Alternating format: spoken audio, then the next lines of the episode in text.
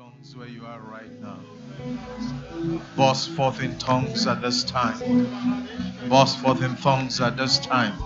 Don't keep quiet, don't keep quiet, don't keep quiet. Marada sate molova. Rada kandele kenda. Rado sofrede zede bokomba. Baale krada zakamba. Rada kandele zede bokomba. Bede zede bokomba. Rada candelera kamba. Rada canderedo zofredeske. Bede kembale kambradaska. Bala kambara kamba. Bekenderede zede bokomba. Bala zakamba. Bekendele kambarada kamba. Oh glory. Oh yes. Lift up your heads, O ye gates, and be ye lifted up, ye everlasting doors, and the King of glory shall come in. Who is the King of glory? The Lord strong and mighty, the Lord mighty in battle. Lift up your heads, O ye gates, even lift them up, ye everlasting doors, and the King of glory shall come in. Glory be to our God the King. Glory be to our God the King. He's the King of the universe. He's the only potentate that rules and reigns. Father, we hallow you today. We bless your name, O God. Thank you, great God. Thank you, the ancient of days. Be glorified, be praised, dear Lord. In Jesus' name we worship. Our Father, we give you thanks. We are grateful for such an opportunity as this. Thank you for the release of your spirit unto us. Thank you, Lord, for the blessings that you have released unto us also. Lord, we are grateful, O God. We have come today. May your word have the resting place in our hearts, O God, in the name of Jesus. Thank you, Almighty God. In Jesus' name we pray. Amen. Thank you, chosen vessel. Please bring out your Bibles. Let's take our Bible affirmation together, everybody. Glory be to God. Let's stand and take our Bible affirmation. Hallelujah. Say with me, this is my Bible. It's God's inerrant and unchanging word. It is my most valuable earthly possession. A lamp unto my feet and a light unto my path. I hide his words in my heart that I might not sin against God. The Bible is God talking to me personally. I therefore listen to it carefully and do it fully. And I internalize it in my life by doing these four things know it in my head, by diligent study, store it in my heart, by memorization and meditation, show it in my life by doing his teachings, and sow it in my world by being a witness. Hereafter, I'll never be the same. Never, never, never. In the name of Jesus. For his honor and glory, both now and forevermore. Amen. God bless you. You may be seated. You're welcome, and I trust that you had a very blessed day today. We're continuing in our subject of signs of maturity as a Christian. Maturing believer, we said, abounds in love. We spent about eight weeks discussing the subject of love. And we are going to the next point in our text. Our text is from Philippians chapter 1, from verse 9 to verse 11. Philippians chapter 1, from verse 9 to verse 11. It says, And these I pray, that your love may abound yet more and more in knowledge and in all judgment. Praise the Lord. Verse 10. The reason why your love shall abound in knowledge and in more is that so that you may be able to discern what is best and may be pure and blameless for the day of Christ. Verse 11. Being filled with the fruit of righteousness, which are by Jesus Christ unto the glory and praise of the Lord. Amen. Praise the Lord. So we took some time to look at the Christian love, agape love.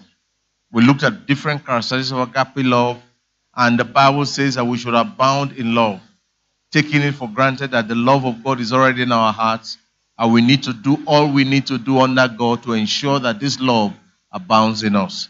Praise the Lord. Still from that Philippians chapter 1, verse 9 to 11, we saw seven things. And by the grace of God, within this year, we're going to go through the seven things. The first was that a maturing Christian should increase, should grow in love, abound in love.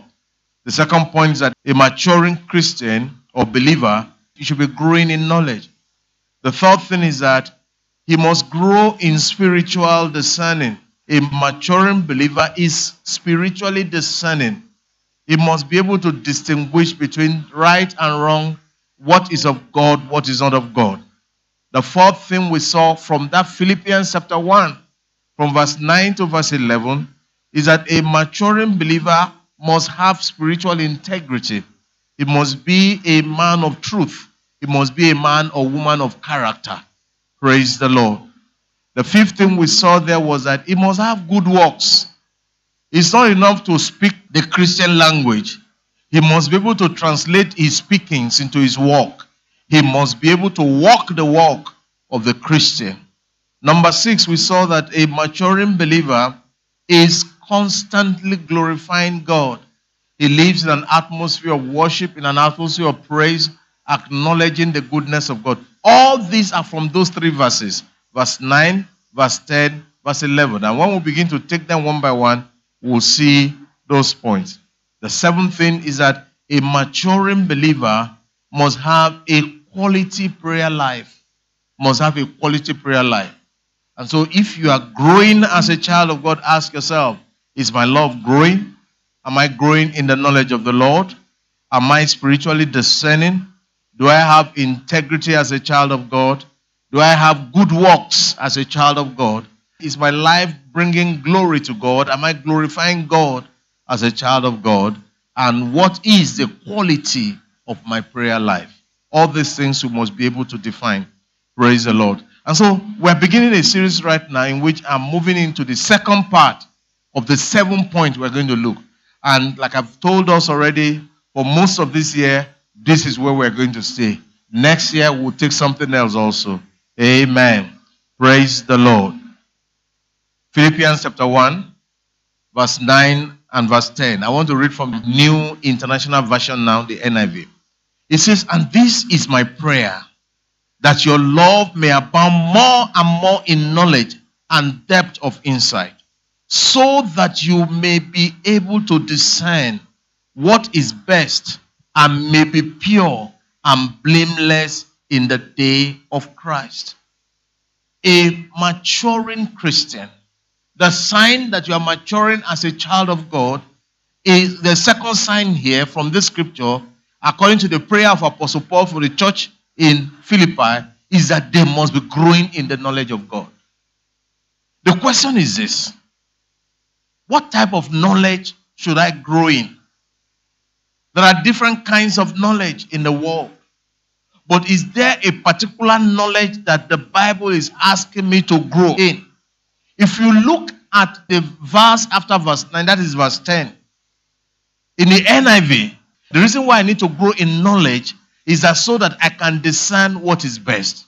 If I'm not growing in knowledge, it truly means that I may not really be able to know what the will of God is in a particular situation. So it is in my interest as a maturing believer to seek to grow in knowledge. If you look at that verse 10 in the Living Bible, see how the Living Bible puts it. For I want you always to see clearly. We're looking at verse 10, Philippians 1:10. It says, For I want you always to see clearly the difference between right and wrong and to be inwardly clean. If I don't know the difference between right and wrong, it means I'm not growing as a child of God. Because I don't know the difference between right and wrong, it means that I cannot live a clean life unto God. Remember in First Peter, I said, Be ye holy, for I, the Lord your God, I am holy. I think that's Second Peter chapter 3, verse 15. Beloved of God, it becomes extremely important that this knowledge, make up your mind that I will grow in this knowledge that God is talking about. Because the Bible says, if I don't grow in this knowledge, I cannot know. I won't be able to distinguish between right and wrong. If you look at it from the easy to read Bible, it says that you will see the difference, be able to spot the difference between what is important and what is not important. And it will enable me to choose what is important because I am geared towards doing the will of God. He said that you will be pure and blameless for the coming of Christ. Growing in knowledge as a child of God will affect my choices. My choices will determine my readiness to go if the trumpet should sound immediately.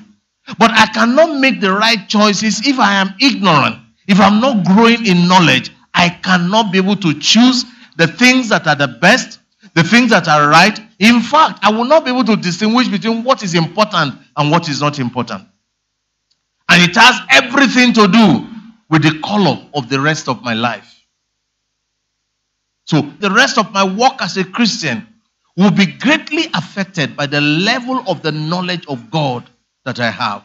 But the question I keep asking what type of knowledge is required of me so that, as the NIV says, I will be able to discern the best thing?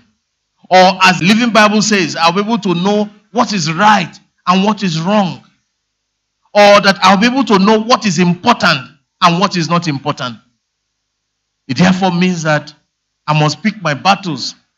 Everything about this life is about choices. I must be able to make the right choices. And whatever choice I make will affect what the turnout of my life will be. It will affect the color of my life. So, what is that kind of knowledge? Remember, in Joshua chapter 1, verse 8, in the King James Bible, when the young man Joshua took over from Moses, the servant of God, he had problem with inertia. He didn't know how to move from left to right. And then God came to him and told him how to be able to make the right choices. Beloved of God, choices are so important. Destiny is tied to choice. The, the way your life turns out tomorrow is tied to choice. That is why you need to make the right choices today. And the key to making the right choices today is for you to grow in the knowledge of God. Joshua chapter 1, verse 8. It says, This book of the law shall not depart out of your mouth. It says, But thou shalt meditate therein day and night, and that thou mayest observe to do according to all that is written therein. For then thou shalt make thy way prosperous, and then thou shalt have good success. The key point I'm making from this scripture is that God is telling his man, the new leader he has appointed, if you are going to know how to choose what is best for the people, for yourself, and the people you are leading, if you want to make a success of your career as a leader, the key is that you will take a look into this book. This book must not depart from your mouth. If it's not going to depart from your mouth, it means that it must not depart from your eyes. It means that whatever, however, his life is going to turn depends on how he relates with that book. So, forget about what he has to do with the book. First, let us establish the fact that what is required for him is to get into the scriptures, to get into the word of God, to know what God has said about any particular matter or any particular situation so that he will be able to make the right choices. Because whatever choice he makes will affect whether he succeeds or fails. In Psalm 119, verse 105, Psalm 119, verse 105, it says, Thy word is a lamp unto my feet and a light unto my path. Thy word is a lamp unto my feet and a light unto my path. There is something about the word of God here. It's a lamp, it's a light. Light unto my path speaks of a direction. A lamp unto my feet speaks of guidance. Like I explained to us, I think two or three weeks ago, I did tell us the difference between the word being a lamp and the word being a light. One tells you, go this way. You want to go to Lagos, head to Berger. That is direction they are giving to you. But how are you going to get to Berger? That is the day to day guidance you need. So the Word of God gives you the step by step approach. The Word of God also tells you the end from the beginning. That is why it's extremely important that we must grow and increase in the knowledge of the Word of God. Now, the Word being a lamp unto me. Hear how somebody utilized the Word. You see, this guy, Daniel, like I've told us his story, when uh, the prophet Jeremiah was imprisoned by the king Zedekiah, Daniel was a prince in Judah. And he was one of those young boys that used to run around in the palace. He had a right to be in the palace. He had a blood right to be in the palace. He had a family right to be in the palace. He was born there. And so he was one of the princes of Judah at that time. And so there was liberty for him to move around. But it so happened that there was something about this young man, Daniel. Daniel had gotten in contact with Prophet Jeremiah and he had fallen in love with Jeremiah. As a matter of fact, as some extra biblical writers said, that Daniel was one of those that used to carry the scrolls of Jeremiah. He will carry to one place, Jeremiah will send him to the other place, Jeremiah will send him to that place. It so happened that one of those times in which he was running around with the scrolls, that was when they were they were taken as captives and taken out of the land by the king of Babylon, King Nebuchadnezzar. He carted all of them away and he had the scrolls with him. But thank God for him because he knew the importance of that scroll. Because he was already sold out, already committed to God. And so one of those days, he probably was praying or it was just a routine with him. He was reading part of the scrolls. Then he encountered a prophecy that God's servant, the prophet Jeremiah, had said. The, Daniel chapter 9, verse 2 and 3. I read from the New Living Bible. You will see the importance of the scriptures, the importance of the word of God to make you wise to be able to take a good decision. That is the point I want to stress in this. The knowledge that God is asking us to gather here is the knowledge of the Word of God. The knowledge of the Word of God. is not a knowledge of God, it's not a knowledge about God, but get to be acquainted with the Word of God first. All the others will come. It is one step after the other, one after the other, one after the other. The first is that become acquainted with the Word of God, become a friend of the Word of God. Have, let a day not pass without you having a good dose of the Word of God. Praise the Lord. Daniel chapter 9, verse 2 to verse 3. I read from the New Living Translation. He said, During the first year of his reign, I, Daniel, learn from reading the word of God. He didn't get this information from any newspaper. He didn't get this information from any writings of the prophet or, or, or the scrolls that they probably found there. He said, I, Daniel, learned from reading the word of God. There is the information in the word of God. And God wants you to have that information so that you'll be able to wage an effective warfare. He said, I, Daniel, learn from reading the word of God as revealed to Jeremiah the prophet that Jerusalem must lie desolate for 70 years. So I turned to the Lord God and pleaded with him in prayers and fastings. I also wore rough bulab and sprinkled myself with ashes. According to history, you can Google this story. When he read this, it was about the 66th and into the 67th year of their stay in Babylon. He was already becoming old there.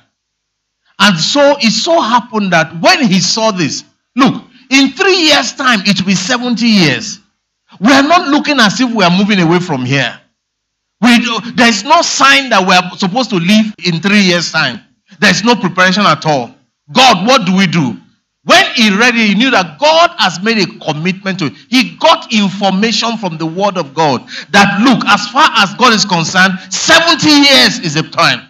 And in order for him to be able to make a good decision, to choose what is best, to choose between what is right and what is wrong, for him to make a choice on what is important and what is not important. The Bible says, He said, God, you have committed yourself to this. He began to pray immediately. That knowledge of the scripture that he gained pushed him to desire the fulfillment of that knowledge. But you know, that knowledge cannot be fulfilled unless somebody gives birth to that knowledge, makes it to become material, brings it from, downloads it from the realms of the will of God into the realms of the physical. Let me tell you why this is very important. You see, brethren, when God had given them a similar promise in Egypt, God told Abraham, Your children will stay, your seed will stay in a strange land for 400 years. After 400 years, I will bring them back. They were there because they were doing very well in the land. They lost track of what was good for them. Then God, when God saw this, God ensured that there was a change in the government of Egypt. When the Bible says that a new Pharaoh that didn't know Joseph came along, it doesn't mean that the, the new Pharaoh did not know the history of the land. It's because he knew the history of the land. That is why he decided to deal with the Jews at that time in a very tough way. The Jews were part of those that supported the old government, the old era, against the new era. The people that were ruling in the old era, they were people that crossed in from Europe, what we know as Europe today. They were people that crossed in because of their skills, because of their knowledge, because of their money. They began to subjugate the indigents of the land. The new Pharaoh that came in now came, they were the sons of the soil, the real Egyptians. They were able to overthrow those people that came to put them in colony or to put them, you know, like the colonial masters. Let's let's say so to say, they got their independence. When they forcefully got their independence, all those people that were allies to the old regime, they made sure that they deal with them. Remember what the Pharaoh said? The Pharaoh said, Lest there is a war and they side with our enemies against us. They knew they were powerful. They were people that were involved in commerce. They had economic, they had strength, they had population in that place. They had influence in the land. But in order to deal with their influence, they began to subjugate them so that they would not be able to rise again. All those subjugations, God allowed it because it was working for his purpose. And by this time, it was 360 years now. By the time this thing was taking place, Moses was born. At 40, Moses will be able to bring them out of Egypt. But at 40, by the time you add 40 years of Moses' life, at 360 years they had spent in Egypt, plus 40, that would be exactly 400 years, isn't it? Moses would take them out. But in that time in Egypt, because the Jews were too comfortable in the land, there was no leader. A typical Jew was an Ogato himself. He believes that he doesn't need to be subjugated to anybody. Yes, they had elders, but it is what you want. The elder does not speak what you want. You won't do what he wants you to do. And so when they had that problem, part of the things that happened was that, that they began to recognize the role of elders among them. Because they needed representatives to go and negotiate with the taskmaster, they needed representatives to go and negotiate with the government on their behalf, so as to at least reduce their punishment or reduce their slavery, the, the challenges associated with their slavery. And so the eldership began to come. When the eldership began to come, it was in that pattern that Moses emerged. But that was not the end of it. The, according to the story, when they began to go through all those, then Moses was born in that persecution. Remember, there was no leader, no leader that could give them a direction. Because there was no leader that could give them a direction, there was no call for prayer. Because there was no prayer, the hand of the Lord that would have been released on their behalf was shortened. And so they began to suffer. Before they knew it, 400 years had come and gone. Moses was born earlier than 360 years. 360 years of their stay there.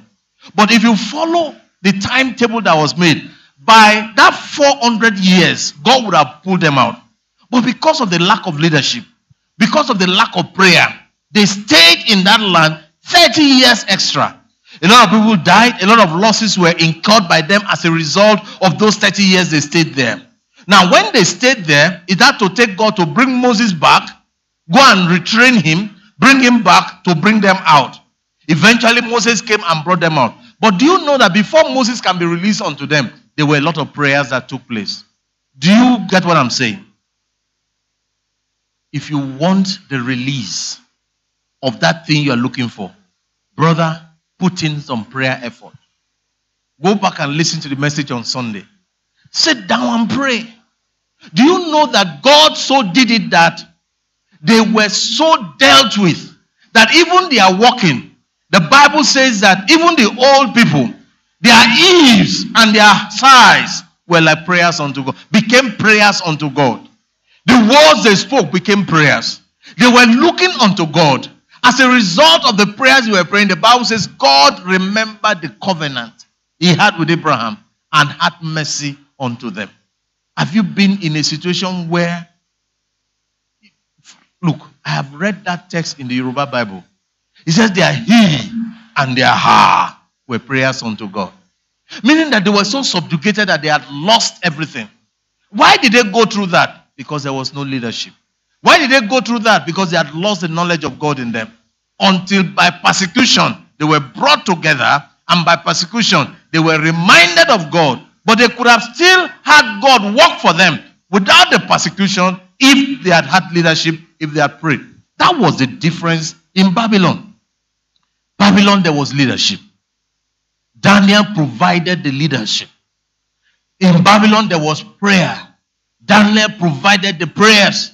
The Bible says he fasted and prayed for 21 days until angels were dispatched to him. Beloved of God, kingdom will come by power. For you, as a child of God, I want you to know Jesus said, ever since the day of John the Baptist, the kingdom of God does what? Suffered what? Violence. And it is the violent that taketh it by force. If you don't learn to pray, eh? If you don't learn to lay hold on the porch of the altar, to cry unto God concerning your family, look, let me tell you, what God has made provision for you, it is yours. He has kept it there for you, but you may not be able to touch it. What will download the bridge for you to be able to touch it is how much of prayer work you have done into it. That is why you cannot afford to be lazy in the place of prayer. Praise the Lord. That was by the way. Amen. So, by the knowledge of the word of God, he knew what to do. What was he to do? He knew that he should begin to pray. And when he began to pray, God began to put into the hearts of people the desire to go back. Because these people were already accomplished. Again, in Babylon, they were established. Most of them were in government. A good number of them were businessmen and women, and they were doing very well. In fact, the Bible says Jeremiah told them, build houses in that place. Give your daughters and your sons to, into marriages. Let them be settled in that. They were truly very well settled. But when Daniel began to pray, their hearts longed for their motherland. Beloved of God, if you can pray, that thing can change. Do you understand what I'm saying? Now, how did he get it? He said, I, Daniel, learned from the reading of the Word of God. The knowledge that God wants us to grow in is first the knowledge of the Scripture. For when you grow in the knowledge of the Scripture, you will grow in the knowledge of God. When you grow in the knowledge of God, you will know how to choose what is best. You will know how to choose what is important. You will know how to choose what is required of you by God at that time. The fourth thing I want you to see, 2 Timothy chapter 3, verse 15. Why I believe that the knowledge you are to grow in, first is the knowledge of the scripture. This was Apostle Paul talking to his young son, writing to his young son Timothy. He said, You have been taught the Holy Scriptures from childhood, and they have given you wisdom to receive the salvation that comes by trusting in Christ Jesus. You have been taught. You have been taught. If he was taught history, for example, it is in history he would have become a professor. But he was taught the Holy Scriptures. Do you know that this man, Timothy, at the age of 17, as young as he was, he was one of the bishops of one of the biggest churches in the New Testament, the bishop of the church of Ephesus. He was so young that some people, elderly people in the church, used to take him for granted. And so, uh, one of the reasons why Apostle Paul wrote to him that don't allow anybody to despise your youth was because of his frailty, his size as a young man, the fact that he was a teenager when he assumed such a high office. But he had the capacity to do it. That was why God took him there. Why? Because he was exposed to the knowledge of scriptures that gave him the wisdom to take decisions. Praise the Lord. Praise the Lord. Beloved of God, as a child of God, a maturing believer must grow in the knowledge of the Word of God. You must grow. It is one thing to be around a leader. Like Joshua, for example, was around the leader Moses. Joshua, go and read the Bible. Joshua did not take any decision while Moses was there. The entirety of the decision was Moses' responsibility. So he was not taught how to take decisions. As a matter of fact, when Moses was leaving, when he knew that his time was up, God told him, Go and pray for Joshua and get him ready to take over. The Bible says, And Joshua the son of Nun was filled with the spirit of wisdom because Moses had laid his hands upon him. He was filled with the spirit of wisdom. To have the spirit of wisdom without actually practicalizing the spirit of wisdom, there are two different things. Before Moses would say, Go and fight, he will go and fight. Because he knows that Moses is on the mountain praying for him to be successful. He always had the backdrop of Moses behind him. Everything that he did was because Moses instructed him to do it. Now he's the one going to instruct people. How is he going to do it? And the Bible says, Look, you want to be successful in what you are doing, the way out is getting to the Word of God. You must have a systematic way of getting to the Word of God for yourself. Because the Bible requires that as a maturing believer, you must grow in knowledge. What happens if God, like we know, God had placed Daniel as the leader of the Jews in Babylon? What would have happened if Daniel did not know what to do? Daniel, as a matter of fact, didn't know what to do. He didn't even know that it was almost time for them to go. And so, if Daniel didn't know, they would have stayed there 70 years, 71 years, 80 years, 90 years, and they would think God has forgotten them. Meanwhile, the problem was lack of leadership. Even when there's a leader and there is no direction, there is nothing that can be attained. He got his direction from reading the Word of God. From reading the Word of God. From reading the Word of God. Beloved of God, the Word of God will give us direction. Let's see can we have Second Timothy chapter 3 from verse 16 to 17? You give it to us in the King James first and NLT. Okay, look at this. Look at this. All scripture is given by the inspiration of God. Now listen to me. When it comes to scripture, God is the author of scripture. But the scripture has many writers. So that you will know that no scripture is of any private interpretation. Are you following me? The Bible says, in the mouth of two or three witnesses, the truth will be what? Confirmed. You can't come and get a scripture and run on the strength of one scripture, make a doctrine out of it on the strength of one scripture. No, no, no, no. You must have something from another writer or from another portion of that writer's text that confirms what we are talking about. Presence of two or three. Now, the Bible says all scripture is given by the inspiration of God and is profitable for what? For doctrine, for teaching, for teaching, for teaching, instruction. I have told you the requirements for something to qualify as a New Testament doctrine. There's no time to go into that. It is profitable for what? For reproof, for correction, for instructions in righteousness, how to live your Christian life that the man of God may be perfect, mature, thoroughly furnished unto all good works. Please give it to us in the NLT, New Living Translation. Look at this. It says, All scripture is inspired by God and is useful to teach us what is true. So when you increase in the knowledge of the scripture, you are increasing in the knowledge of what? What is true. Truth increases in you. When you increase in the knowledge of the scripture, you are increasing in the knowledge of something that will make us realize what is wrong in our lives.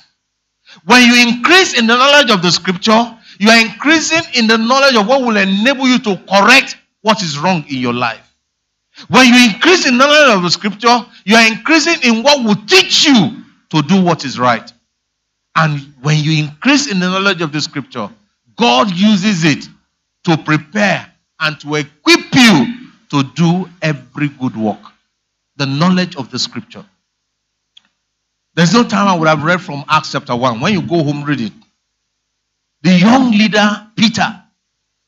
Well, he wasn't a young man as such, but he was a contemporary of Jesus' age. Let's say maybe Peter was in his maybe a middle or upper 30s, or Max maybe in his 40s. Are, are you with me? He was following Jesus. Peter never took any decision except, Lord, if it is you, let me come. And the Lord said, Come. And he came. Are you following me? And the other time when he made the mistake, brought out his, his sword and cut the ear of, uh, the ear of Malchus. Uh, are you following me? And the Lord rebuked him. Don't do that. Even the heat of that thing. But here he was now. Jesus had gone. Before all of them, they saw Jesus go. And he was now left with 500 believers, maybe 499 believers. And the ministry that Jesus came to do, Jesus had committed into his hands. He had a heavy load on his shoulder. And Jesus had told them, Don't go to anywhere, go to Jerusalem, the upper room, and stay there until you receive the promise of my Father. All these were heavy burdens of leadership on him. Because every other person was looking on him. Every other person was waiting for him to tell them what to do. Because they have not been used to taking decision. And here Peter was. He would pray the little you can pray, but he did something that was wise. He spent time reading the Bible. And in one of the days, he read the Bible. Don't forget the Bible that they read then is not the same Bible that we're reading now. Our own is both New and Old Testament. They had the prophets, the Psalms, and the law to read. So one of those days he was reading, and he came to read Psalm 69. How do I know he read Psalm 69? Because of the quotation he referred to. He read Psalm 69, and part of Psalm 69 was the messianic prophecy, where the Bible talked about the person that is going to betray Jesus. What will happen to him, what will happen to his house, and what will happen to his bishopric. When he read it, he said, Wow, this is talking about Judas, what Judas did. So the Bible says that Another person must take his bishopric. The Bible says he listed all the things there. Then he came to the rest of the 499 people that were there. And as many of them that were there that day. And he began to tell them, this is what the Bible says. This is what the Bible says. This is what the Bible says. Now we must choose somebody to fulfill this scripture. We must choose somebody to replace Judas. On the strength of reading gaining knowledge of the scripture, he knew what to do at a critical time. Beloved of God, I'm of the firm belief that if the disciples had not replaced Judas, if the office of Judas was still vacant, because they have not fulfilled the scripture, because they have not fulfilled that scripture that was required, the Holy Spirit would have waited for a while before coming. Are you listening to me? But the Bible says when he did that, the next page we read was in chapter 2. And what happened? They were there gathering together praying. Suddenly, a noise of a mighty rushing wind came, and the Holy Spirit was descended upon them. If Peter had not put the house in order, if Peter had not taken charge of the administrative requirement, it would have been difficult for them to be able to husband, hold, uh, take, how would I put it?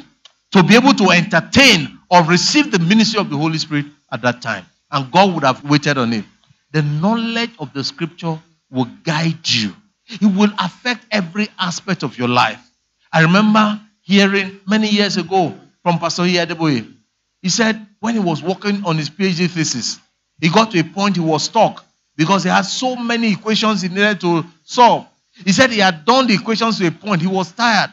And so he began to pray. He spent days praying, there was no answer.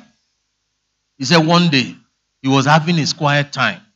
He got up, sat up, began to read. It so happened that where he read was where the children of Israel were crossing the Red Sea. He read that Moses lifted his rod and divided the sea into two. Immediately the Holy Spirit told him, from the scripture he read, God had been speaking, he didn't hear. But when he encountered that word, it was easy for the Holy Spirit to ride on the wings of that word and give him the direction. He said, Now go to your uh, PhD project that you are doing, your thesis. Whatever you do to the left hand of the equation, do to the right hand of the equation. The first thing you will do, multiply the left by half, multiply the right by half. He said, immediately he did it. He saw through the equations that were so difficult for him and he was able to resolve it. The knowledge of the scripture. The knowledge of the scripture. See, it might be a decision about your children you want to take. It might be a decision about your career you want to take. But when you expose yourself to the knowledge of the Word of God, the Word of God will help you. Even in things that don't appear as if they are relevant, as if they are connected. When you take a stand from the Word of God, the increase in the knowledge of Scripture will help you. Have you not been in this? It has happened to me several times. I want to take a decision. You look to the left, you look to the right. There is no sin there. So you can't say one is sin, one is not sinful. Are you with me? And you begin to wonder, God, what do I do? And while you are praying and you are thinking in your heart, suddenly a scripture you have, you have not read for a long time comes to you. Out of the inner recesses of your spirit. It was as if somebody turned, turned, turned and lifted a line, a phrase, a word from that scripture. Oftentimes, I get directions in life that way. Oftentimes, it is an activation of the word of God. Beloved of God, it is your interest to grow in the knowledge of the scriptures, the knowledge of the word of God. And the growth in the knowledge of the word of God is not automatic. You have to make up your mind that I'm going to read the Bible. Invest in a good Bible. Most of us are holding smart devices and so on. There are many free apps that are made available. It is free for you to use, but people are investing, people are paying for it. That is why you have it free. There's hardly no language in Nigeria today that you don't have a Bible. Beloved of God, make use of these things. Praise the Lord. Let me just stop there because of time. We'll continue from there. A, no, no, no, don't clap. A growing believer, a maturing believer is what? Growing in the knowledge of the scripture. I'm not talking about the knowledge of God yet. Oh. I'm talking about the knowledge of the scripture so that you will know how to choose what is best, so that you will know how to choose between what is right and what is wrong. Praise the Lord. Praise the Lord. And make up your mind that the word of God will be the final authority in your life. Now, where you are seated, lift up your two hands. Lift up your two hands. Close your eyes. Thank God. Say, Father, thank you for the word I have received. If you have received anything this night, say, Lord, thank you for the word I have received. Lord, thank you for the word I have received. Help me to walk and order my life by this word. Help me to increase in the knowledge of Scripture. Help me to increase in the knowledge of Scripture, O God, so that I will be able to choose what is best, so that I'll be able to choose what is important, so that I'll be able to choose what is right as against what is wrong. In Jesus' name, praise the Lord. Let's bow our heads. I want you to talk to God. I don't know if you are here, you don't know Jesus as your Lord and personal Savior. You don't know Jesus as your Lord and personal Savior. I'd like to pray with you if you are here at this time. Can you lift up your hands wherever you are seated? Just lift up your hands wherever you are seated. I want to pray for you. I want the pastors to attend to those hands that are up right now quickly. If you are lifting up your hand, if you lifted up your hand, lift it up well. I saw some hands. Father, in the name of Jesus. Maybe you are at home, you are watching online. Uh, I want you to pray this prayer. Father, thank you for sending Jesus to die for me. I believe in my heart that he paid the price for my sin. I believe in my heart that he was raised up on the third day and is now at the right hand of God. I pray today in the name of Jesus that you accept me as your child, O God. I believe in my heart that He died for me. And Lord, I confess Him as Lord of my life. In line with your word, receive me today in the name of Jesus. Thank you, Almighty God. In Jesus' name we pray. Amen. Now, bow your heads, everybody. The Lord said something to me now. Everybody. If you are here, there's somebody here he told me.